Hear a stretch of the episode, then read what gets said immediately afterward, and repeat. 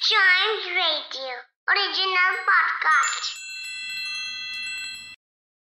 ਇਹ ਸਾਖੀ ਗੁਰੂ ਰਾਮਦਾਸ ਜੀ ਦੀ ਜੀਵਨੀ ਤੋਂ ਲਿੱਤੀ ਗਈ ਹੈ ਇਸ ਸਾਖੀ ਦਾ ਨਾਂ ਅੰਮ੍ਰਿਤ ਸਰੋਵਰ ਦੀ ਸਥਾਪਨਾ ਹੈ ਜਦੋਂ ਗੁਰੂ ਰਾਮਦਾਸ ਜੀ ਚੱਕ ਰਾਮਦਾਸ ਜਾਂ ਗੁਰੂ ਦਾ ਚੱਕ ਜਾਂ ਰਾਮਦਾਸਪੁਰ ਸ਼ਹਿਰ ਦੀ ਉਸਾਰੀ ਕਰਵਾ ਰਹੇ ਸਨ ਤਾਂ ਉਸ ਸਮੇਂ ਇੱਕ ਅਜੀਬ ਘਟਨਾ ਵਾਪਰੀ, ਜਿਸ ਅੰਮ੍ਰਿਤ ਕੁੰਡ ਬਾਰੇ ਗੁਰੂ ਨਾਨਕ ਦੇਵ ਜੀ ਅਤੇ ਗੁਰੂ ਅਮਰਦਾਸ ਜੀ ਇਸ਼ਾਰਾ ਕਰ ਗਏ ਸਨ। ਉਹ ਅਚਾਨਕ ਹੀ ਪ੍ਰਗਟ ਹੋ ਗਿਆ।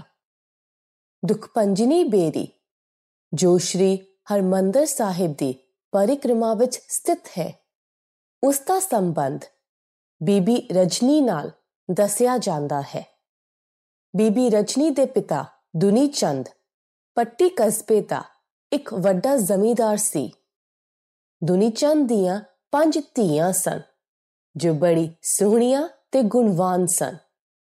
ਇੱਕ ਦਿਨ ਬੜੇ ਹੰਕਾਰ ਵਿੱਚ ਆ ਕੇ ਉਸਨੇ ਆਪਣੀ ਧੀਆਂ ਨੂੰ ਪੁੱਛਿਆ, ਕਿ ਤੁਹਾਨੂੰ ਖਾਣ ਨੂੰ ਕੌਣ ਦਿੰਦਾ ਹੈ? ਵੱਡੀਆਂ ਚਾਰ ਧੀਆਂ ਨੇ ਬੜੀ ਨਿਮਰਤਾ ਨਾਲ ਕਿਹਾ, ਪਿਤਾ ਜੀ, ਤੁਸੀਂ ਹੀ ਸਭ ਕੁਝ ਦਿੰਦੇ ਹੋ। ਤੁਸੀਂ ਹੀ ਸਾਡਾ ਆਸਰਾ ਹੋ ਪਰ ਸਭ ਤੋਂ ਛੋਟੀ ਲੜਕੀ, ਜਿਸ ਦਾ ਨਾਮ ਰਜਨੀ ਸੀ, ਬੜੀ ਨਿਮਰਤਾ ਨਾਲ ਬੋਲੀ, ਪਰਮਾਤਮਾ ਹੀ ਸਭ ਕੁਝ ਦਿੰਦਾ ਹੈ।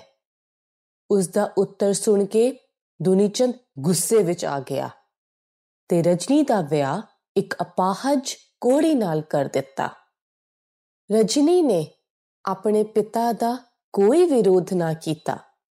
ਤੇ ਆਪਣੇ ਕੋਹੜੀ ਪਤੀ ਨੂੰ ਪਰਮੇਸ਼ਵਰ ਸਮਝ ਕੇ ਉਸ ਦੀ ਸੇਵਾ ਕਰਨ ਲੱਗ ਪਈ ਇੱਕ ਦਿਨ ਰਜਨੀ ਆਪਣੇ ਪਤੀ ਨੂੰ ਟੋਕਰੀ ਵਿੱਚ ਪਾ ਕੇ ਟੋਕਰੀ ਸਿਰ ਉੱਤੇ ਚੁੱਕ ਕੇ ਤੀਰਥ ਯਾਤਰਾ ਲਈ ਚੱਲ ਪਈ ਰਜਨੀ ਨੂੰ ਗੁਰੂ ਘਰ ਉੱਤੇ ਬੜੀ ਸ਼ਰਧਾ ਸੀ ਉਸ ਨੂੰ ਪਤਾ ਲੱਗਾ ਕਿ ਗੁਰੂ ਰਾਮਦਾਸ ਜੀ ਇੱਕ ਸ਼ਹਿਰ ਦੀ ਉਸਾਰੀ ਕਰਵਾ ਰਹੇ ਸਨ ਉਹ ਉੱਥੇ ਪੁੱਜ ਗਈ ਉਹ ਸਾਰਾ ਦਿਨ ਗੁਰੂ ਘਰ ਦੀ ਸੇਵਾ ਕਰਦੀ ਤੇ ਰੋਟੀ ਲੰਗਰ ਵਿੱਚੋਂ ਆਪ ਵੀ ਛਕ ਲੈਂਦੀ ਤੇ ਆਪਣੇ ਪਤੀ ਨੂੰ ਵੀ ਖਵਾ ਦਿੰਦੀ।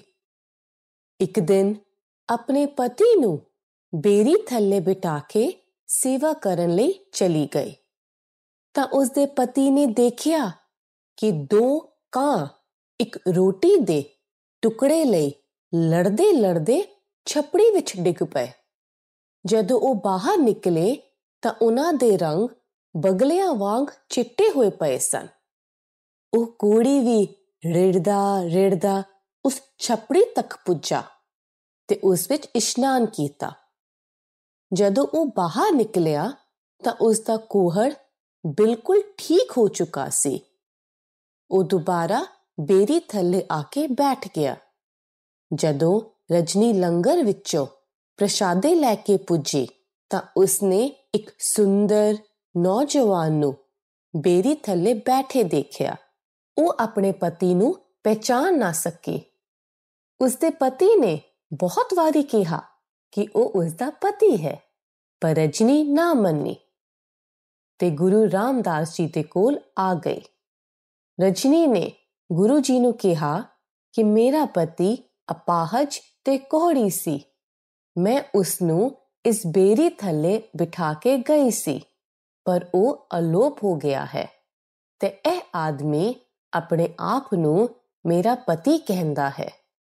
ਮੈਂ ਇਸ ਨੂੰ ਬਿਲਕੁਲ ਨਹੀਂ ਜਾਣਦੀ। ਗੁਰੂ ਰਾਮਦਾਸ ਜੀ ਨੇ ਉਸ ਨੂੰ ਤਸੱਲੀ ਦਿੱਤੀ ਕਿ ਉਹ ਹੀ ਉਸ ਦਾ ਪਤੀ ਹੈ, ਜਿਸ ਤਲਾਬ ਵਿੱਚ ਇਸ਼ਨਾਨ ਕਰਕੇ ਉਸ ਦਾ ਰੋਖ ਦੂਰ ਹੋਇਆ ਹੈ ਇਹ ਸਾਰੇ ਤੀਰਥਾਂ ਨਾਲੋਂ ਉੱਚਾ ਹੈ।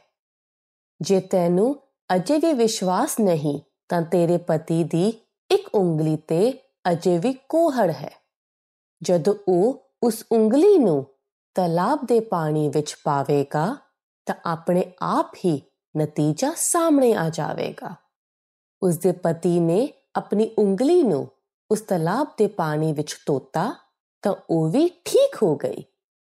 ਇਸ ਬੇਰੀ ਨੂੰ ਹੀ ਦੁਖਪੰਜਨੀ ਬੇਰੀ ਕਿਹਾ ਜਾਂਦਾ ਹੈ ਗੁਰੂ ਜੀ ਨੇ ਕਿਹਾ ਕਿ ਅੰਮ੍ਰਿਤਸਰ ਕੁੰਡ ਬਾਰੇ ਹੀ ਗੁਰੂ ਅਮਰਦਾਸ ਜੀ ਨੇ ਇਸ਼ਾਰਾ ਕੀਤਾ ਸੀ ਗੁਰੂ ਜੀ ਨੇ ਉਸ ਤਲਾਬ ਦੀ ਪੁਟਵਾਈ ਕਰਵਾ ਕੇ ਸਰੋਵਰ ਤਿਆਰ ਕੀਤਾ ਜਿੱਥੇ ਅੱਜ ਤੱਕ ਰੋਗੀਆਂ ਦੇ ਰੋਗ ਦੂਰ ਹੋ ਰਹੇ ਹਨ ਸਾਨੂੰ ਇਹ ਸਾਖੀ ਤੋਂ ਇਹ ਸਿੱਖਿਆ ਮਿਲਦੀ ਹੈ ਕਿ ਪਰਮਾਤਮਾ ਵਿੱਚ ਸੱਚੀ ਸ਼ਰਧਾ ਤੇ ਪਿਆਰ ਮਨੁੱਖ ਦੇ ਸਾਰੇ ਕਸ਼ਟ ਦੂਰ ਕਰਦਾ ਹੈ। ਜਦੋਂ ਰਜਨੀ ਦੇ ਪਿਤਾ ਦੁਨੀ ਚੰਦ ਨੂੰ ਇਸ ਘਟਨਾ ਦਾ ਪਤਾ ਲੱਗਾ ਤਾਂ ਉਹ ਵੀ ਗੁਰੂ ਘਰ ਦਾ ਪ੍ਰੇਮੀ ਹੋ ਗਿਆ।